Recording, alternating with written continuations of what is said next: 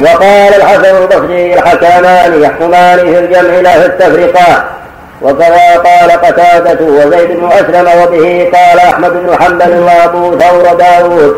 ومأخذهم قوله تعالى إن يريدا إصلاحا يوفق الله بينهما ولم يذكر التفريق وأما إذا كانا وكيلين من جهة الزوجين فإنه ينفذ حكمهما في الجمع والتفريق بلا خلاف.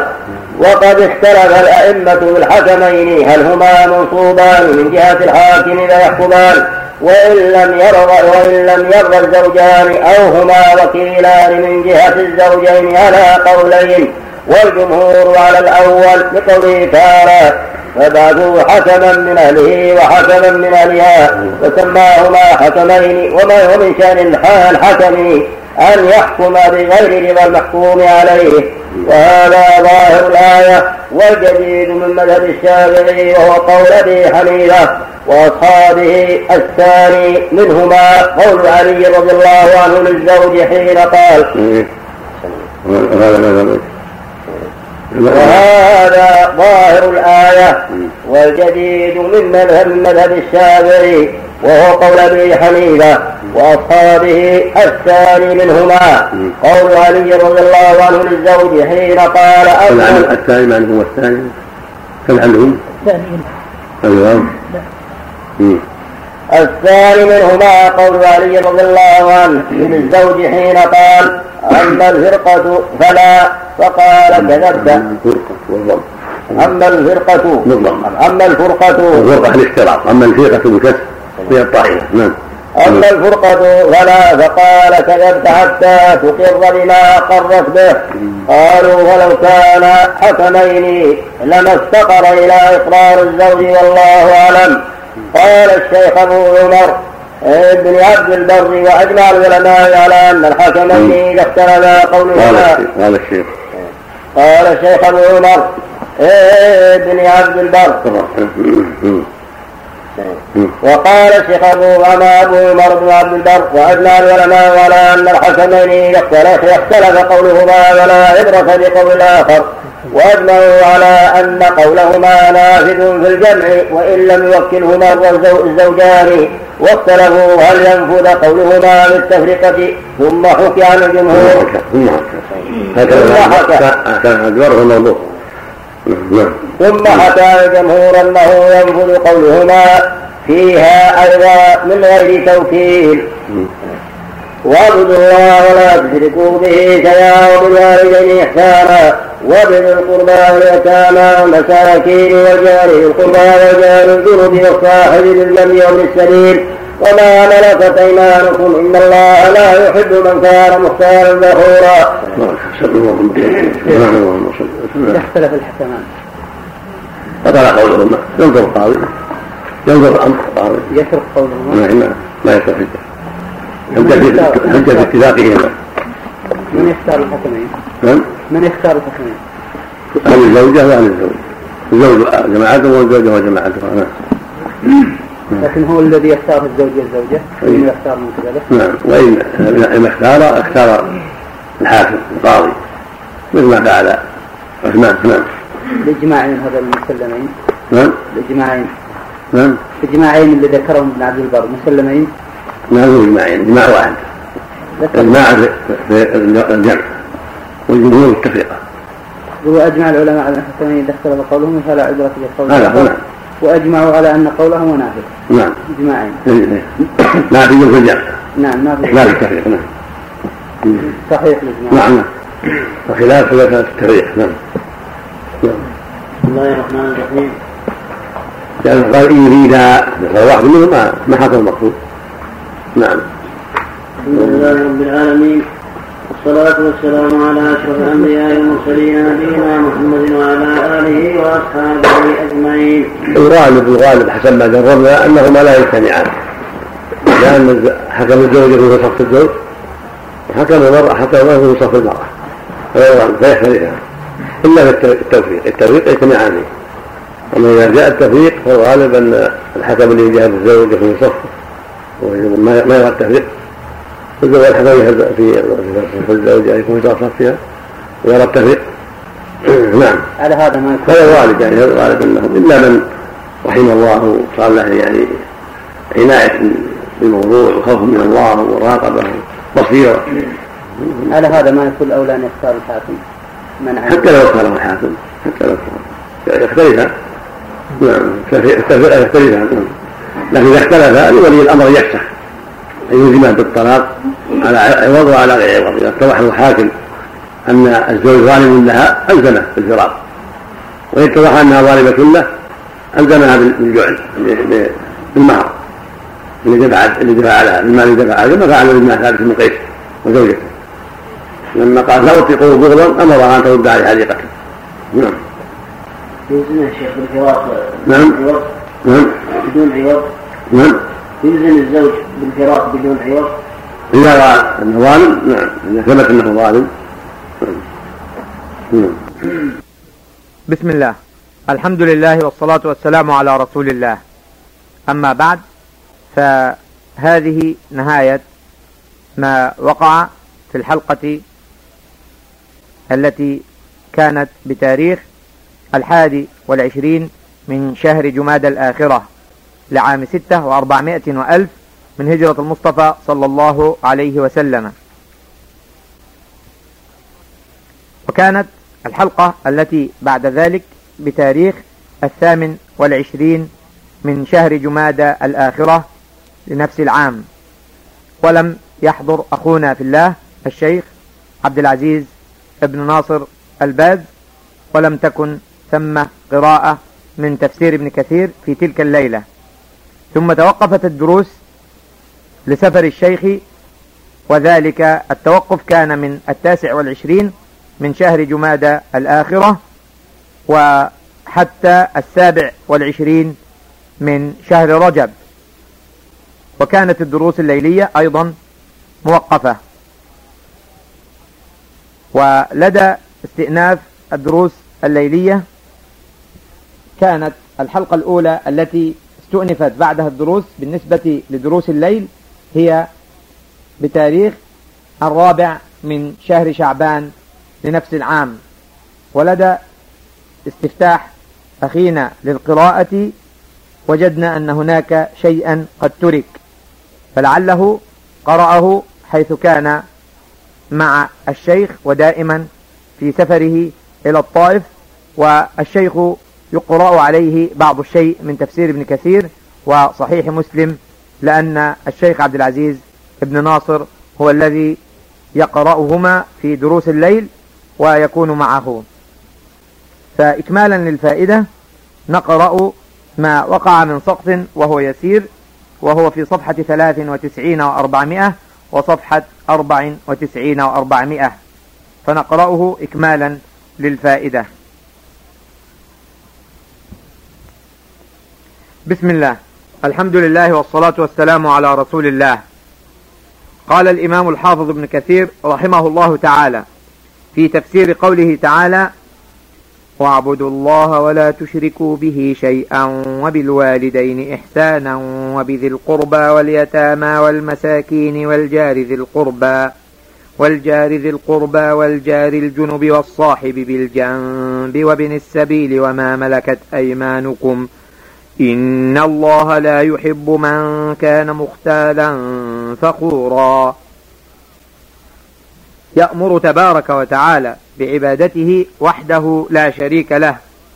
فإنه هو الخالق الرازق المنعم المتفضل على خلقه في جميع الآنات والحالات. فهو المستحق منهم أن يوحدوه ولا يشركوا به شيئا من مخلوقاته. كما قال النبي صلى الله عليه وسلم لمعاذ بن جبل أتدري ما حق الله على العباد؟ قال الله ورسوله أعلم. قال أن يعبدوه ولا يشركوا به شيئا. ثم أتدري ما حق العباد على الله؟ إذا فعلوا ذلك ألا يعذبهم. ثم أوصى بالإحسان إلى الوالدين. فإن الله سبحانه جعلهما سببا لخروجك من العدم إلى الوجود وكثيرا ما يقرن الله سبحانه بين عبادته والإحسان إلى الوالدين. كقوله أن اشكر لي ولوالديك وكقوله وقضى ربك ألا تعبدوا إلا إياه وبالوالدين إحسانا. ثم عطف على الإحسان إليهما الإحسان إلى القرابات من الرجال والنساء كما جاء في الحديث الصدقة على المسكين صدقة وعلى ذي الرحم صدقة وصلة. ثم قال تعالى واليتامى وذلك لأنهم فقدوا من يقوم بمصالحهم ومن ينفق عليهم فأمر الله بالإحسان إليهم والحنو عليهم. ثم قال والمساكين وهم المحاويج من ذوي الحاجات الذين لا يجدون من يقوم بكفايتهم فأمر الله سبحانه بمساعدتهم بما تتم به كفايتهم وتزول به ضرورتهم. وسيأتي الكلام على الفقير والمسكين في سورة براءة. وقوله والجار ذي القربى والجار الجنب. قال علي بن أبي طلحة عن ابن عباس رضي الله عنهما والجار ذي القربى يعني الذي بينك وبينه قرابة والجار الجنب الذي ليس بينك وبينه قرابة.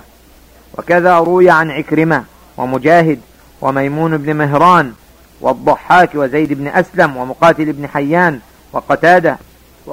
وقال أبو إسحاق عن نوف البكالي في قوله والجار ذي القربى يعني الجار المسلم والجار الجنب يعني اليهودي والنصراني رواه ابن جرير وابن أبي حاتم.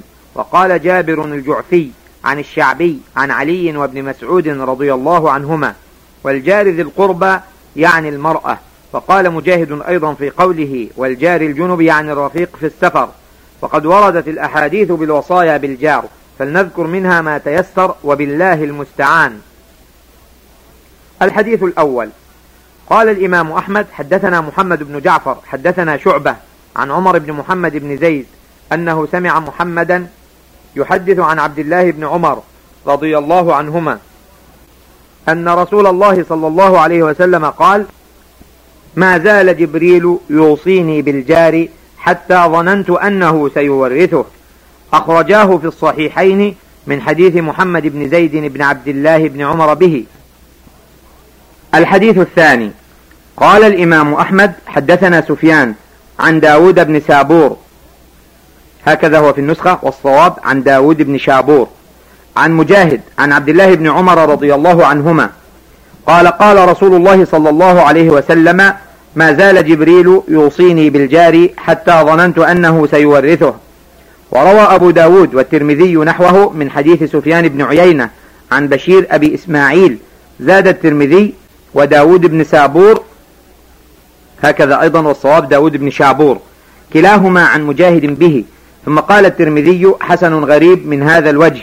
وقد روي عن مجاهد وعائشة وأبي هريرة رضي الله عنهما عن النبي صلى الله عليه وسلم. الحديث الثالث. قال أحمد أيضا حدثنا عبد الله بن يزيد أخبرنا حيوة أخبرنا شرحبيل بن شريك أنه سمع أبا عبد الرحمن الجيلي هكذا في النسخة والصواب أبا عبد الرحمن الحبلي.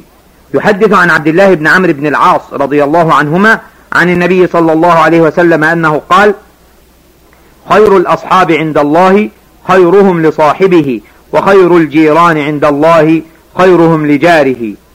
ورواه الترمذي عن أحمد بن محمد عن عبد الله بن المبارك عن حيوة بن شريح به وقال حسن غريب. الحديث الرابع. قال الإمام أحمد حدثنا عبد الرحمن بن مهدي حدثنا سفيان عن أبيه عن عباية بن رفاعة عن عمر رضي الله عنه قال قال رسول الله صلى الله عليه وسلم لا يشبع الرجل دون جاره. تفرد به أحمد. الحديث الخامس قال الإمام أحمد حدثنا علي بن عبد الله حدثنا محمد بن فضيل ابن غزوان حدثنا محمد بن سعد الأنصاري. سمعت أبا ظبية الكلاعي سمعت المقداد بن الأسود رضي الله عنه يقول قال رسول الله صلى الله عليه وسلم لأصحابه ما تقولون في الزنا؟ قالوا حرام حرمه الله ورسوله وهو حرام إلى يوم القيامة. فقال رسول الله صلى الله عليه وسلم لأن يزني الرجل بعشر نسوة أيسر عليه من أن يزني بحليلة جاره. قال ما تقولون في السرقة؟ قالوا حرمها الله ورسوله فهي حرام إلى يوم القيامة. قال صلى الله عليه وسلم لأن يسرق الرجل من عشرة أبيات أيسر عليه من أن يسرق من جاره. تفرد به أحمد وله شاهد في الصحيحين من حديث ابن مسعود رضي الله عنه. قلت يا رسول الله أي الذنب أعظم؟ قال أن تجعل لله ندا وهو خلقك. قلت ثم أي؟ قال أن تقتل ولدك خشية أن يطعم معك. قلت ثم أي؟ قال أن تزاني حليلة جارك. تم بحمد الله ما لم يقرأ بالدرس وها هنا قد قرأناه بحمد الله تعالى وبمنه وحسن عونه ونسأل الله عز وجل أن ينفع به إنه ولي ذلك والقادر عليه. مع تحيات أبي أحمد محمد ابن رفيق العجمي. وفق الله الجميع لما يحبه ويرضاه. وجعل هذا العلم وهذا العمل حجة لنا لا علينا. ونسأله سبحانه وتعالى علما نافعا ورزقا طيبا وعملا متقبلا. بقي أن أشير إلى أني قلت في أول الكلام أن الشيخ عبد العزيز ابن ناصر يكون دائما مع الشيخ بالطائف وهذا الكلام صحيح ولكن في هذه السفرة كان بمكة. والله تعالى المستعان. يعقب ذلك الحلقة التي وقعت بتاريخ الرابع من شهر شعبان لعام ستة وأربعمائة وألف من هجرة المصطفى عليه أفضل الصلاة وأتم التسليم. وكما قدمنا كلها كانت في يوم الأحد بين المغرب والعشاء. أول هذه الحلقة قوله رحمه الله تعالى الحديث السادس قال الإمام أحمد حدثنا يزيد حدثنا هشام عن حفصة عن أبي العالية عن رجل من الأنصار قال خرجت من أهلي أريد النبي صلى الله عليه وسلم فإذا به قائم ورجل معه مقبل عليه فظننت أن لهما حاجة.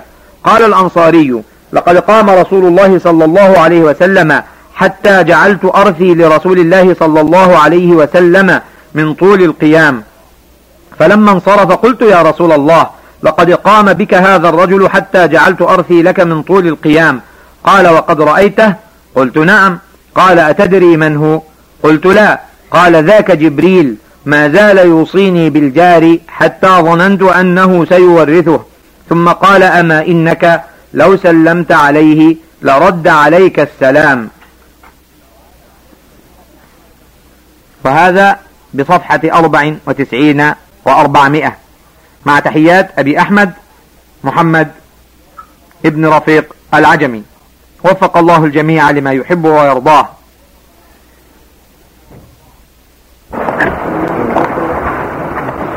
نعم. بسم الله الرحمن الرحيم. الحمد لله رب العالمين والصلاة والسلام على أشرف المرسلين نبينا محمد وعلى آله وصحبه أجمعين. قال المؤلف رحمه الله تعالى في حق الجار. الحديث السادس. قال الإمام أحمد حدثنا يزيد حدثنا هشام عن حفصة عن بالعالية عن رجل من الأنصار. قال خرجت من أهلي أريد النبي صلى الله عليه وسلم فإذا قال خرجت من أهلي. قال قال الإمام أحمد حدثنا يزيد حدثنا هشام عن حفصة عن بالعالية عن رجل من الأنصار قال خرجت من أهلي يريد النبي صلى الله عليه وسلم فإذا به قائم ورجل معه مقبل عليه فظننت أن لهما حاجة. قال الأنصاري لقد قال رسول الله صلى الله عليه وسلم حتى جعلت أرخي لرسول الله صلى الله عليه وسلم من طول القيام. فلما انصرف قلت يا رسول الله لقد قام بك هذا الرجل حتى جعلت أرضي لك من طول القيام. قال وقد رأيته قلت نعم قال أتدري من هو؟ قلت لا قال لا تدري ما زال يوصيني بالجار حتى ظننت أنه سيورثه. ثم قال أما إنك لو سلمت عليه لرد عليك السلام. الحديث السابق قال وهذا أصله في الصحيحين. في الصحيح عن النبي صلى الله عليه وسلم أنه قال ما زال جبريل يصيب بالجار حتى ظننت أنه سيورث وهذا يدل على عظم شان حق الجار وأن حقه عظيم وأن الواجب على الجيران أن يتواصوا بالخير. وان يعرف كل واحد حق أخيه من جهة الإكرام والإحسان وكف الأذى القولي والفعلي ولهذا قال عليه الصلاة والسلام من كان يؤمن بالله واليوم الآخر فليكرم جاره. واليوم الآخر فلا يؤذي جاره. فالجار له حق شأن عظيم يجب أن يراعى من كل واحد من الجيران لأخيه سواء كان قريبا أو أجنبيا. وإذا كان الجار قريبا صار له حقان حق الجوار وحق القرابة. إذا كان مسلما صارت له حقوق ثلاثة حق الجوار حق الإسلام وحق القرابة. فينبغي أن يراعي هذه الحقوق ويعنى بها أينما كان نعم. الله المستعان. نعم. الحديث السابع قال عبد بن حميد في مفرده حدثنا يعلى بن عبيد حدثنا أبو بكر أبو بكر يعني المدني عن جابر بن عبد في هذا من الفوائد ان جبرائيل عليه الصلاة والسلام قد يأتي إلى إلى النبي صلاه الرجل من بني آدم فيكلمه كما يكلمه الإنسان كما في هذا الحديث وقف معه طويلا. يوصيه بالجار عليه الصلاة والسلام. وكما في قصة سؤال عن الإيمان والإسلام والإحسان وعلامات الساعة في حديث عمر في حديث أبي هريرة جاء النبي صلى الله عليه وسلم وهو جالس بين أصحابه في صورة إنسان شديد سواد الشعر شديد بياض الثياب. لم يعرفه أحد من الصحابة لم يشابه أحدا من عمر. وفي صورة غريب لا يعرف بينهم. فسأل الأسئلة العظيمة. في يأتي في صديق ابي خليفه الكلبي وصلاة يأتي في صور أخرى. نعم. والله على كل شيء قدير جل وعلا. يمكنه من التشكل وهذا التصور كما يشاء سبحانه وتعالى. أما صورته التي خلقه الله عليها فهي صورة عظيمة. له ست مائة جناح. كل جناح منها مد البصر. رآه صلى الله عليه وسلم في صورته التي خلقه الله عليه مرتين. مرة عند سدرة المنتهى فوق السماء السابعة ومرة رآه في الأفق بين السماء والأرض ولقد رآه بالأفق المبين نعم الحديث السابع. قال عبد بن حميد في مسنده حدثنا يحلى بن يعلى بن عبيد حدثنا يعلى بن عبيد حدثنا أبو بكر بن بني عن جابر بن عبد الله قال جاء رجل من العوالي ورسول الله صلى الله عليه وسلم وجبريل عليه السلام قال جاء رجل من العيان قال عبد الله بن حميد في مسنده حدثنا يعلى بن عبيد حدثنا أبو بكر يعني المدني عن جابر بن عبد الله قال جاء رجل من العوالي ورسول الله صلى الله عليه وسلم وجبريل عليه السلام يصليان حيث يصلى على الجنائز. فلما انصرف قال الرجل يا رسول الله من هذا الرجل الذي رايت يصلي معك قال لقد رايته قال نعم قال لقد رايت خيرا كثيرا هذا جبريل ما زال يوصيني بالجار حتى رايت انه سيورثه تفرد به من هذا الوجه فهو شاهد الذي قبله الحديث الثالث وقال ابو بكر البزار حدثنا عبد بن محمد بن ربيع. أبو الربيع المحاربي حدثنا محمد بن إسماعيل بن أبي فديك أخبرنا عبد الرحمن بن الفضل عن عطاء الخرساني عن الحسن عن جابر بن عبد الله. قال قال رسول الله صلى الله عليه وسلم الجيران ثلاثة جار له حق واحد وهو أدنى الجيران حقا وجار له حقان وجار له ثلاثة حقوق.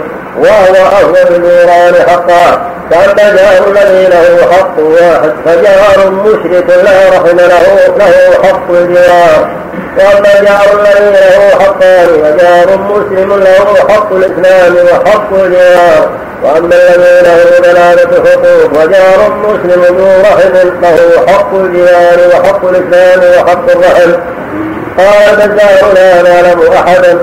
روى عن عبد الرحمن بن الفضل إلا ابن أبي هديك. الحديث التاسع. قال الإمام أحمد حدثنا محمد بن جعفر حدثنا شعبة عن أبي قال عن طلحة بن عبد الله عن عائشة. عن عائشة أنها سألت رسول الله صلى الله عليه وسلم فقالت إن لي جارين فإلى أيهما أهدي؟ قال إلى أقربهما منك بابا وروى البخاري من حديث شعبة. به الحديث العاشر روى الطبراني وابو نعيم عن عبد الرحمن. عن عبد الرحمن فزاد قال إن رسول الله صلى الله عليه وسلم توضأ ودعا الناس يتمسحون بوضوءه فقال لا يحملكم على ذلك. قالوا حب الله ورسوله. قال من سره أن يحب الله من سر من سره أن يحب الله ورسوله. فليصدق الحديث إذا حدث وليؤدي الأمانة إذا اؤتمن الحديث الحديث التاسع الحديث الذي روى الطبراني ابو نعيم عن عبد الرحمن فزاد قال ان رسول الله صلى الله عليه وسلم توضا قال فزاد نعم الله قال الإمام أحمد حدثنا محمد بن جابر حدثنا شعبة عن أبي عمران عن طلحة بن عبد الله عن عائشة. الحديث العاشر روى الطبراني وأبو نعيم عن عبد الرحمن فزاد. كذلك في نسخة أخرى؟ ما هو عندك ها؟ ما ذكر القول ما عندكم؟ لا هو عندكم قال إن رسول الله صلى الله عليه وسلم توضا وجعل الناس يتمسحون بوضوءه وقال ما يحملكم على ذلك. قالوا حب الله ورسوله.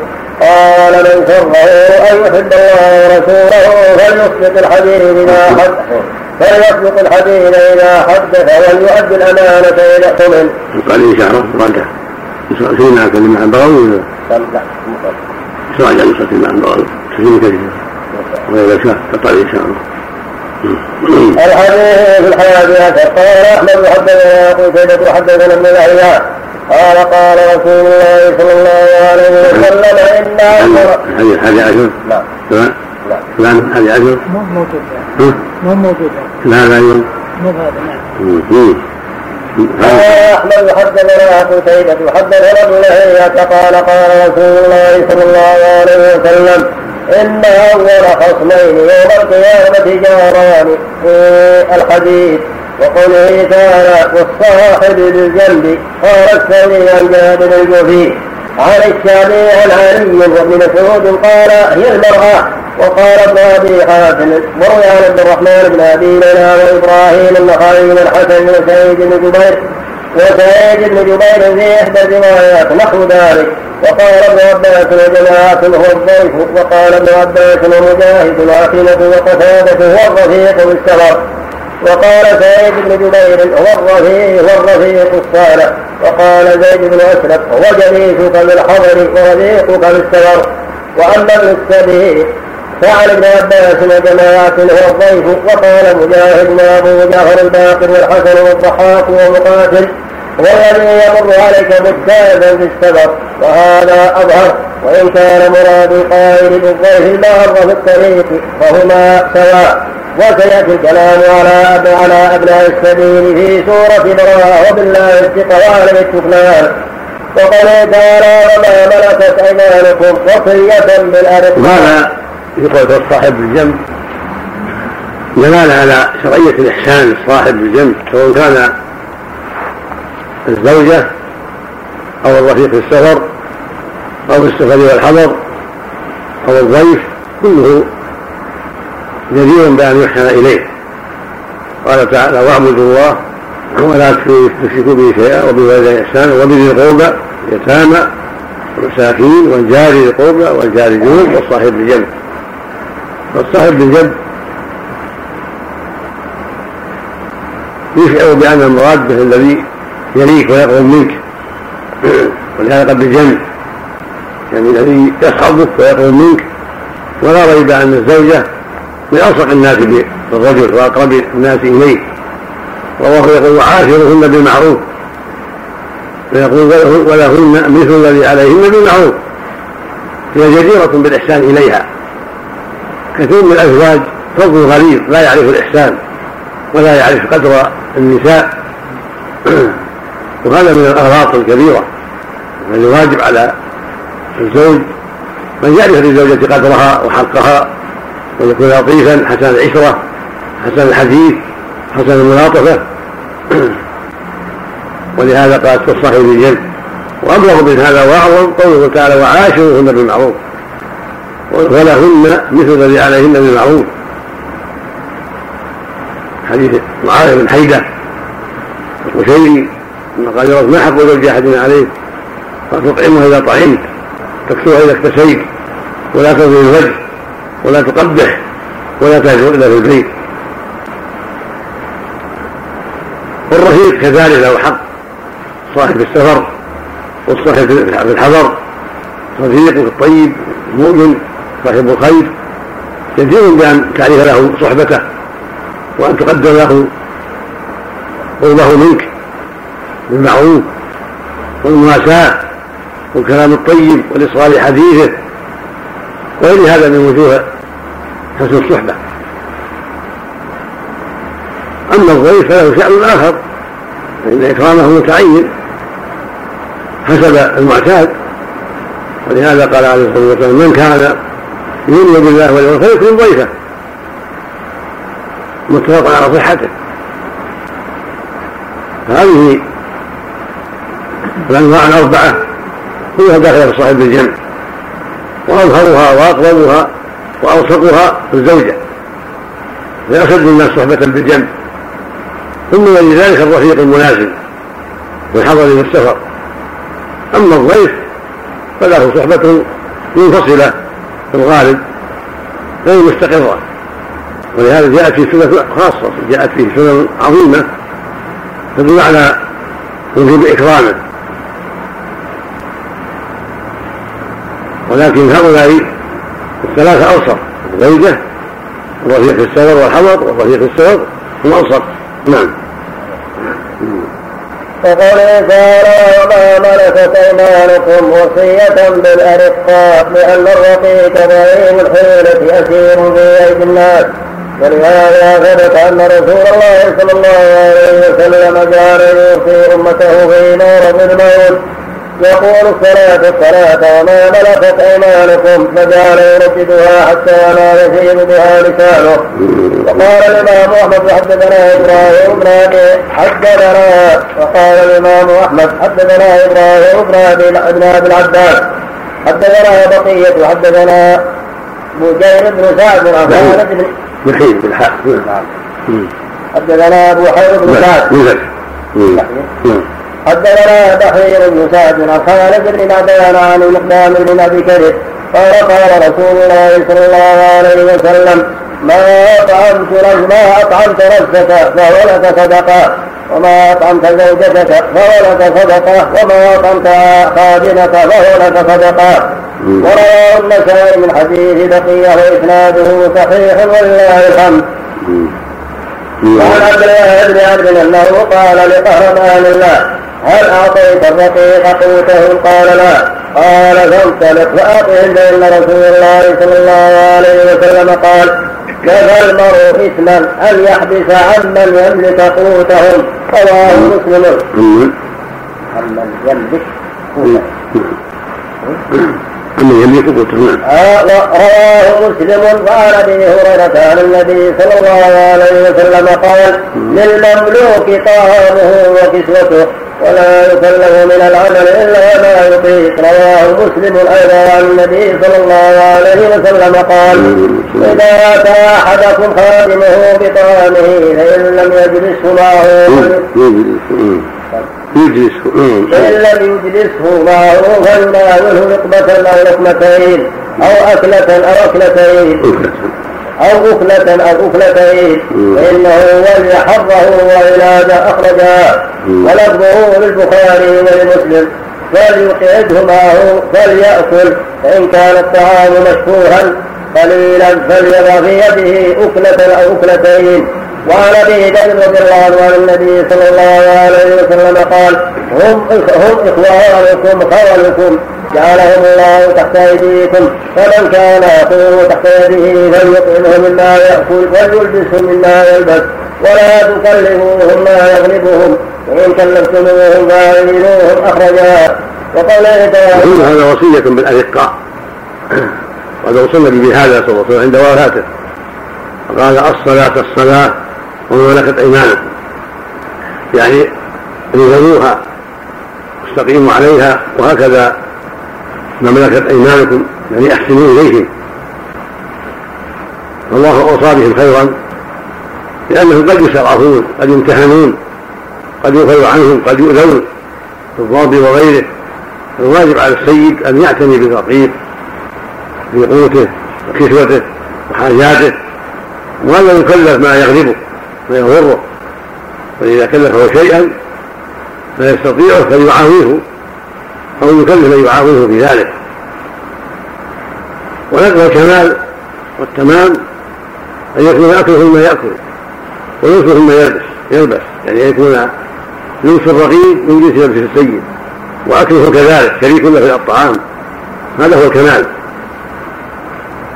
وإذا أطعمه ما يليق بأمثاله وكساه يليق بأمثاله فلا حرج ولا بأس. وإن كان طعام السيد فوق ذلك والمسلم فوق ذلك. لكن الكمال وتمام الإحسان والمواساة أن يطعمه أن يطعمه مما يطعم وأن يلبسه مما يلبس كما في حديث أبي ذر.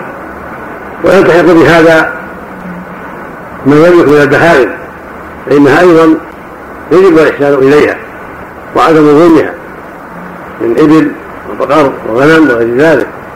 عليه أن يحسن إليها وأن لا يجوعها ولا يكلفها ما يغلبها ولا يحملها ما ما لا تستطيع من من الأحمال ولا يطردها بغير حق ولا يجيعها بل إما يطعمها ما يكفيها وإما أن يبيعها وإما أن يذبحها إن كانت تؤكل كالإبل والبقر والغنم. أما أن يغورها ويوزنها ولو كانت لا تؤكل كالحليب والبغال إما يطعمها ما يكفيها وإما يبيعها. فلا بد من رعاية الملك أيضا هذه الأمور كما يراعي الرقيق وإن كان الرقيق أشد وأولى بالعناية لكن هذه أيضا لها شأنها ولها حقها. نعم. وقوله تعالى إن الله لا يحب من كان مختالا فخورا أي مختالا في نفسه معجبا متكبرا فخورا على الناس يرى أنه خير منهم فهو في نفسه كبير وعند الله حقير وعند الناس طويل قال مجاهد في قوله إن الله لا يحب من كان مختالا يعني متكبرا غفورا يعني بعدما أعطى وهو لا يشكر الله تعالى يعني يسخر على الناس بما أعطاه الله من نعمة وهو قليل قليل الشكر.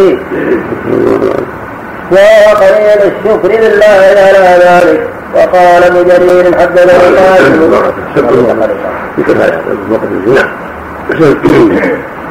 الرحمن الرحيم.